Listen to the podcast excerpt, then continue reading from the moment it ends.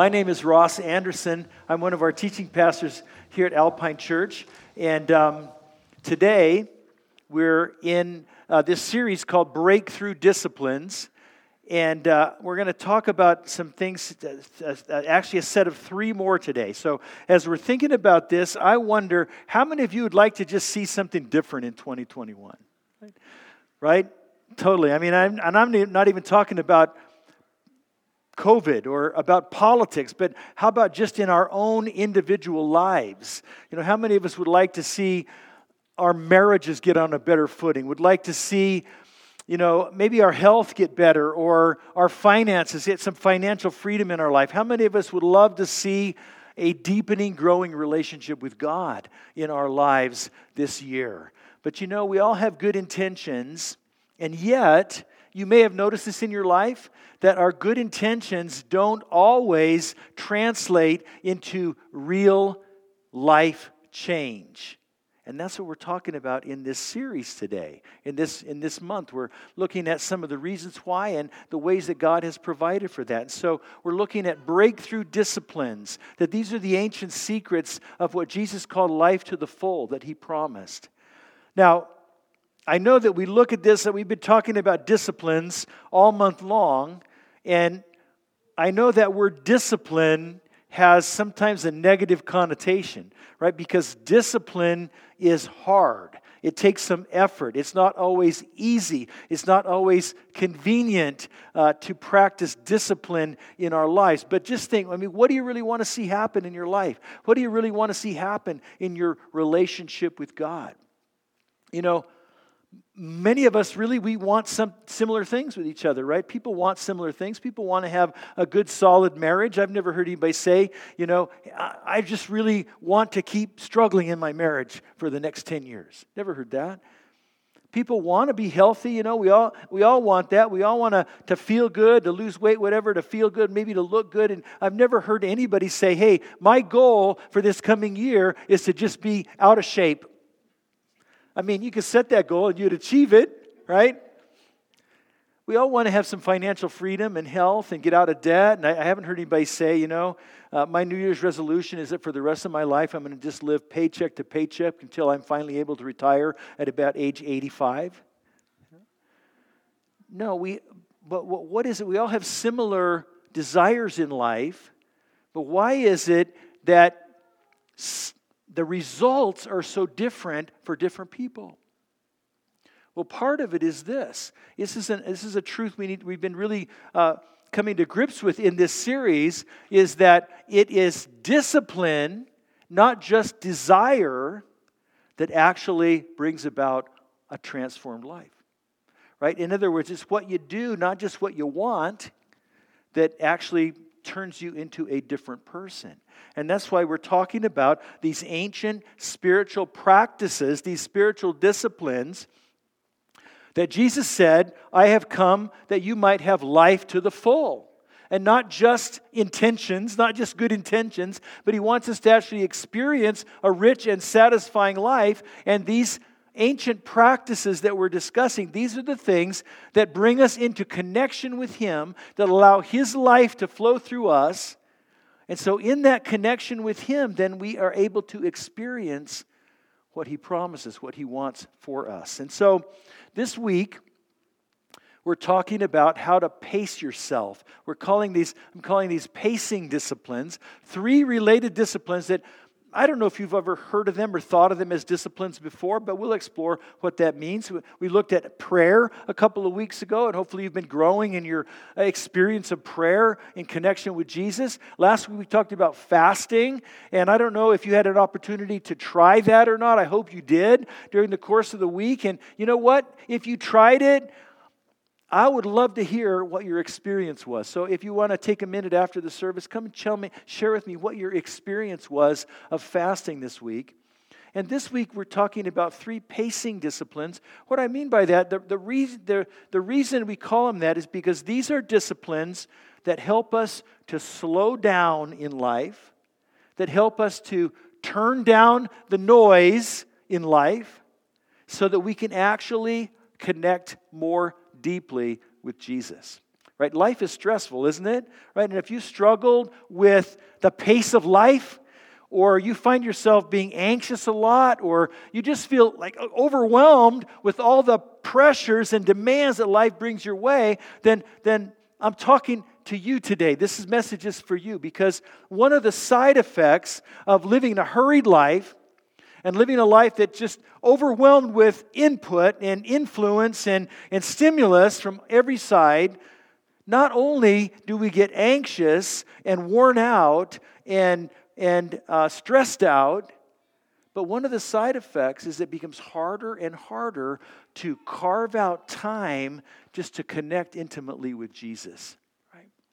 And so today I hope you're going to see the importance of these pacing disciplines and not only just see the importance of them intellectually, but I, I hope that you will feel the, the call, the invitation of these things. Because for some of you, when we talk about this, you're going to feel like this is like a cup of cold water on a hot, thirsty day. And yes, they're disciplines, meaning we have to be intentional about them, practicing them, but there's something about these disciplines that is inviting, that's appealing.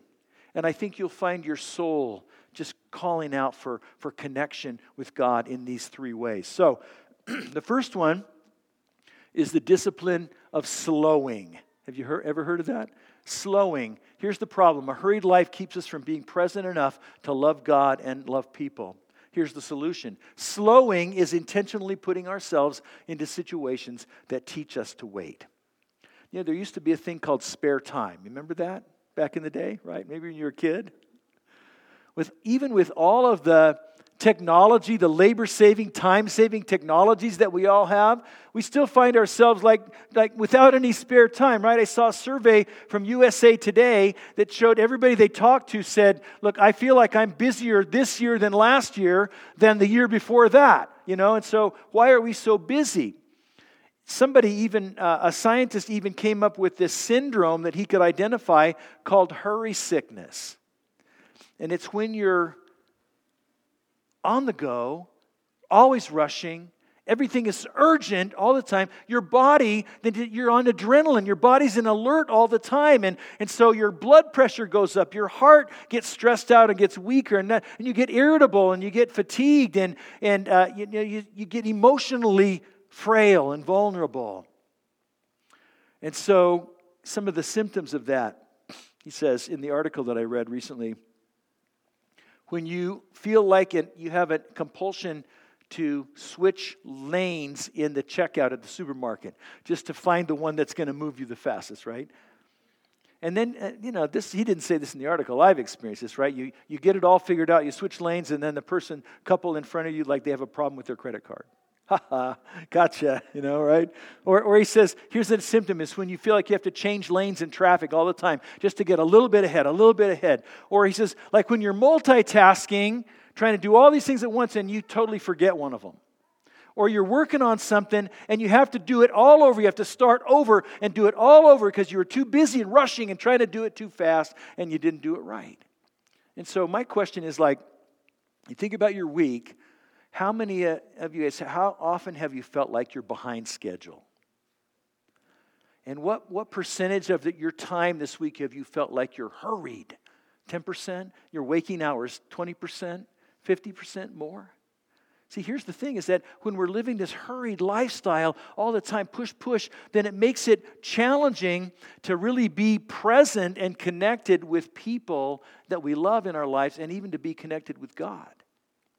You know, I can remember back in the day, you know, I had kids living at home back in the day, and, you know, I've learned and I've grown in, in different ways, but it used to be really hard for me to decompress and to shift gears from work to home. I'd come home and dinner, or sitting at a dinner table, and instead of really engaging my family, I'm just thinking, full, boom, boom, boom, all the things that didn't get done in the day is still going through it in my mind. You know, so I'm not able to be fully present with the people I love. And the same thing is true in your relationship with God. When you're just obsessing about all the things that have to get done and all the pressures of life, then, then you find out that you can't really read God's word with concentration. You can't really focus in your conversation with Him. And it's really hard to listen to what the Holy Spirit might be saying to you through His Word and through His Spirit in, in those moments.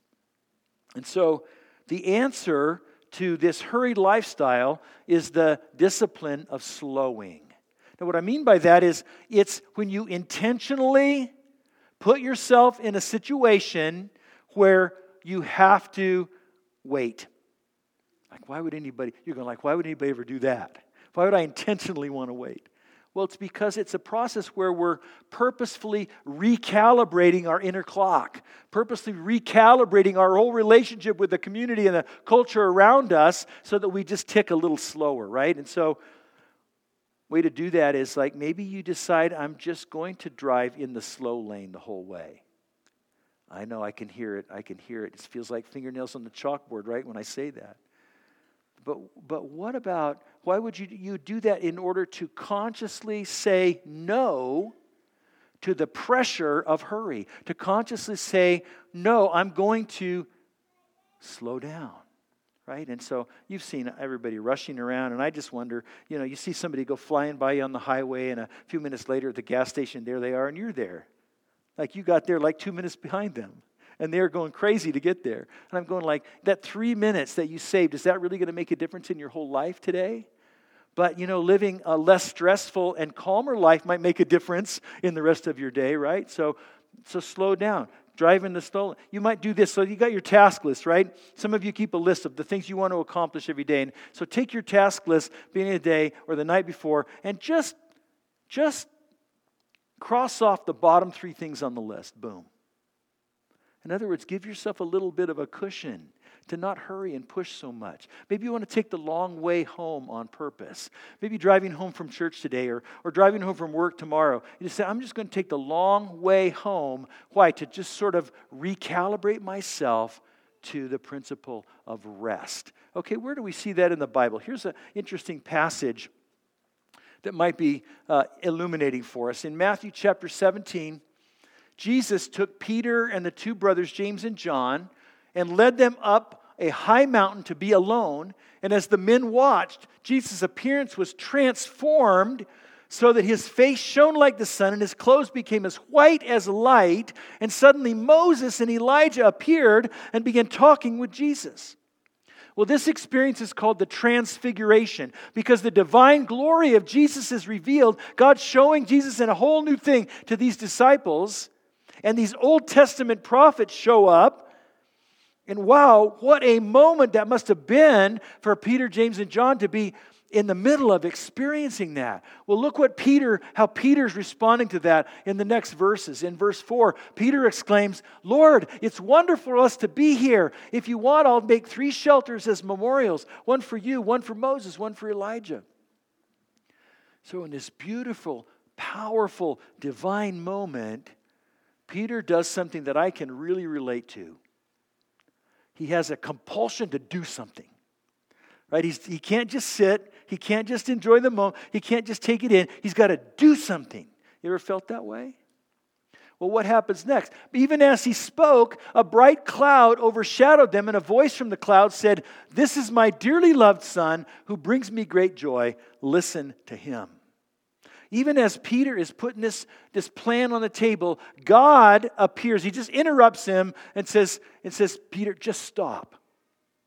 Peter, stop it. Listen. Listen to him. Now, Peter wasn't doing anything that was bad, that was wrong. And a lot of the things that we're chasing all day long in our busy, hurried lives, they're not necessarily bad stuff, but they put us in a mode, a mode of being where it's hard to be fully present with the situation that we're in and with the people that we're around. So God says, Look, I'm going to reveal my son to you in this whole new way. Just listen to him. God says, I love him, man. He's my beloved son. I want you to love him too. Okay? That's, that's what slowing can help us accomplish. Here's how one quote from John Ortberg talking about this discipline. He says, Love and hurry are fundamentally incompatible. Love always takes time, and time is one thing hurried people don't have. Is that speaking to you today? Maybe you need to figure out ways to slow down. Now, it's a discipline because it takes intentionality. It's not what our culture would lead us to do. But hopefully, as you learn this, you can see how incredibly appealing and how beneficial, how much worth it it really is. So, now let me give you a second one that's related to this along similar lines, and it's the discipline of solitude. Here's the challenge that a crowded life gives the world permission to shape us into its mold. Solitude, however, is withdrawing from the constant barrage of stimulation to let God transform us. So if slowing addresses the problem of our hurried, busy lives, then solitude is all about this constant barrage of influence and input and stimulus that we're always getting from the world around us. And if we allow that to go unabated, whether it's from people, voices, media, wherever it's coming in from all the time, if we allow it to go unabated, then we give the world and its values, its behaviors and customs, we give it free rein to have influence in our lives. So some of you don't ever really spend time to get alone. That's not good for your soul. And not only, see, is it unplugging us from the influence of the world around us, but when we're getting alone, it also allows us to come to God without distractions so that He has up more opportunity to shape us and transform us into his image, the image of his son. So here's how uh, Romans chapter 12 talks about this. He says, Don't copy the behavior and customs of this world, but let God transform you into a new person by changing the way you think.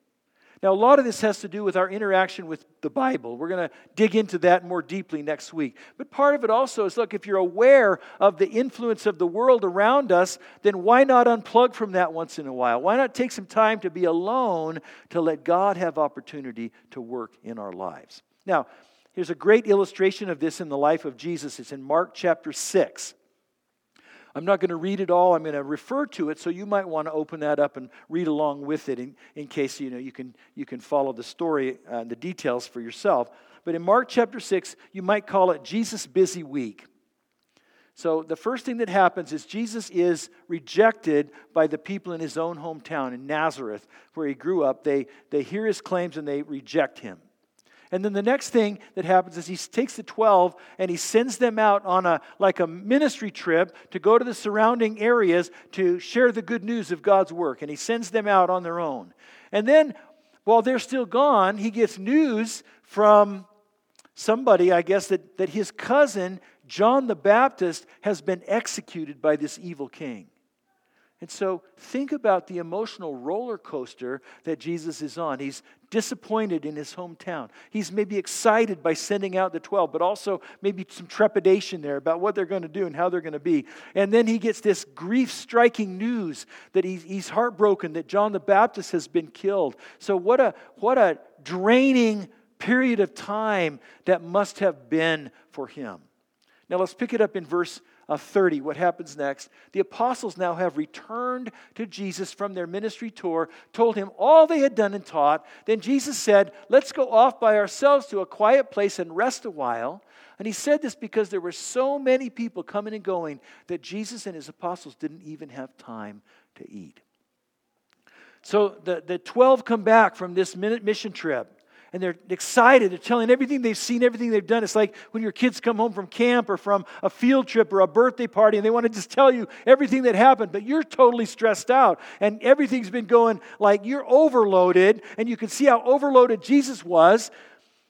People coming and going and making demands of him, so they didn't even t- have time to, to eat a meal. And so Jesus says, Look, guys, let's just unplug. We got to get away. We got to go find a quiet place and rest a while. Okay, so in the next verse, in verse 32, it says that they went off to, to be alone. But you know what? In life, plans don't always go the way you think they're going to go. Things don't always work out. So, what happens in verse 33 is all the people sniffed this out and, and they realized that Jesus and the disciples were gone. They followed him. And between 10 and 20,000 people, crowds, followed them. And suddenly, you know, can you imagine you go away for a vacation and you, you open the front door and you realize, man, there's all these people who, who came with you? And so I guess Jesus really didn't have the chance that he wanted to, to get away. And then on top of that, they're far away from anywhere. They don't have anything to eat. And so in verse 35, Jesus does this, this miracle of feeding the crowd. And so, man, all of the plans to have solitude have just gone down the tubes, right? Well, here's what happens in verse 45.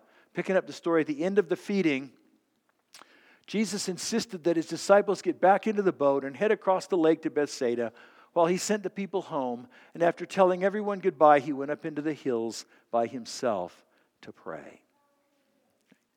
So finally, everybody's been fed, everybody's been sent home. Finally, Jesus has an opportunity to go and be alone with God. Now, I know some of you guys, if, if you're going to have a little bit of alone time in your life, maybe you feel guilty about that. Like you're not really supposed to do that because there's people who are depending on you who need you. But you know what? Jesus made it a priority. Why? Because he wanted to spend time with the Father. And he realized that, that unless we can shut out some of those distractions and some of that noise that's coming at us, then we're not really going to be able to fully engage a relationship with God. So, you know, if Jesus needed it, why wouldn't we? We would certainly need it. You don't have to be a monk living in a monastery to get some solitude. And you know, frankly, you got to understand, though, that our culture is not going to help us in this regard. So, how do you do it? How do you get a little bit of solitude in your life?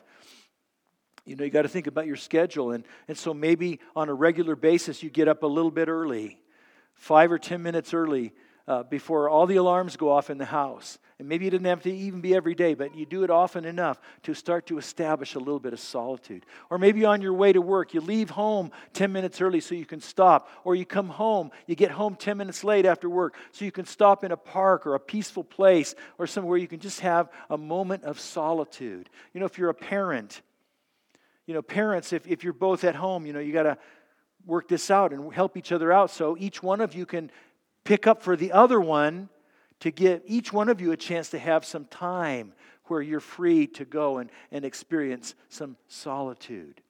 But whatever plan you make, here's a lesson from what we see from Jesus. Whatever plan you make, you have to, you know, it, it, it if it doesn't work out, you got to stay with it. Right? Something's going to come up that you didn't know was going to come up and your plan will be sidelined for a while. You got to stay with it. Jesus stayed with it until he finally had the opportunity because we all need this kind of solitude with God. You find if you're not getting it, after a while, your relationship with God starts to get pretty thin. And the world around us, the culture around us, all these other voices start to have more and more opportunity to shape us into their mold. Okay, so first, then we have slowing to deal with the pace of life. We have solitude to deal with all of the stimulus that the world around us brings. The third one, we're calling it silence. Silence. See, we see that a selfish life tempts us to use words to control things, but silence is choosing not to speak so you can hear from God and learn to submit.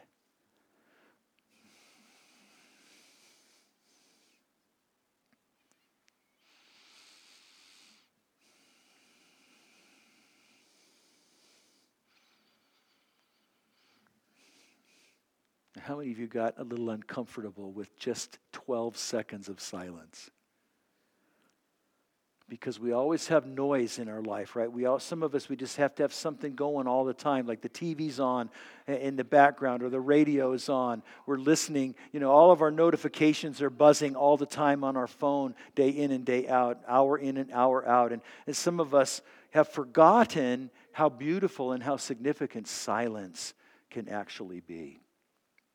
So, this discipline of silence has two sides of it. The first side is when we turn down the noise around us, right? We, we kind of buffer ourselves from all of the voices, all of the stimulus, the, the, the sounds that come in in all the different ways, whether it's from, from people's voices or whether it's on the media, whatever. But the second part of it is when we silence ourselves. We silence ourselves in order to hear more clearly from God and to learn how to submit to what, to what God wants to do in our life. Okay, so a lot of us are control freaks, right? And I mean, everybody has some desire to control our environment, right?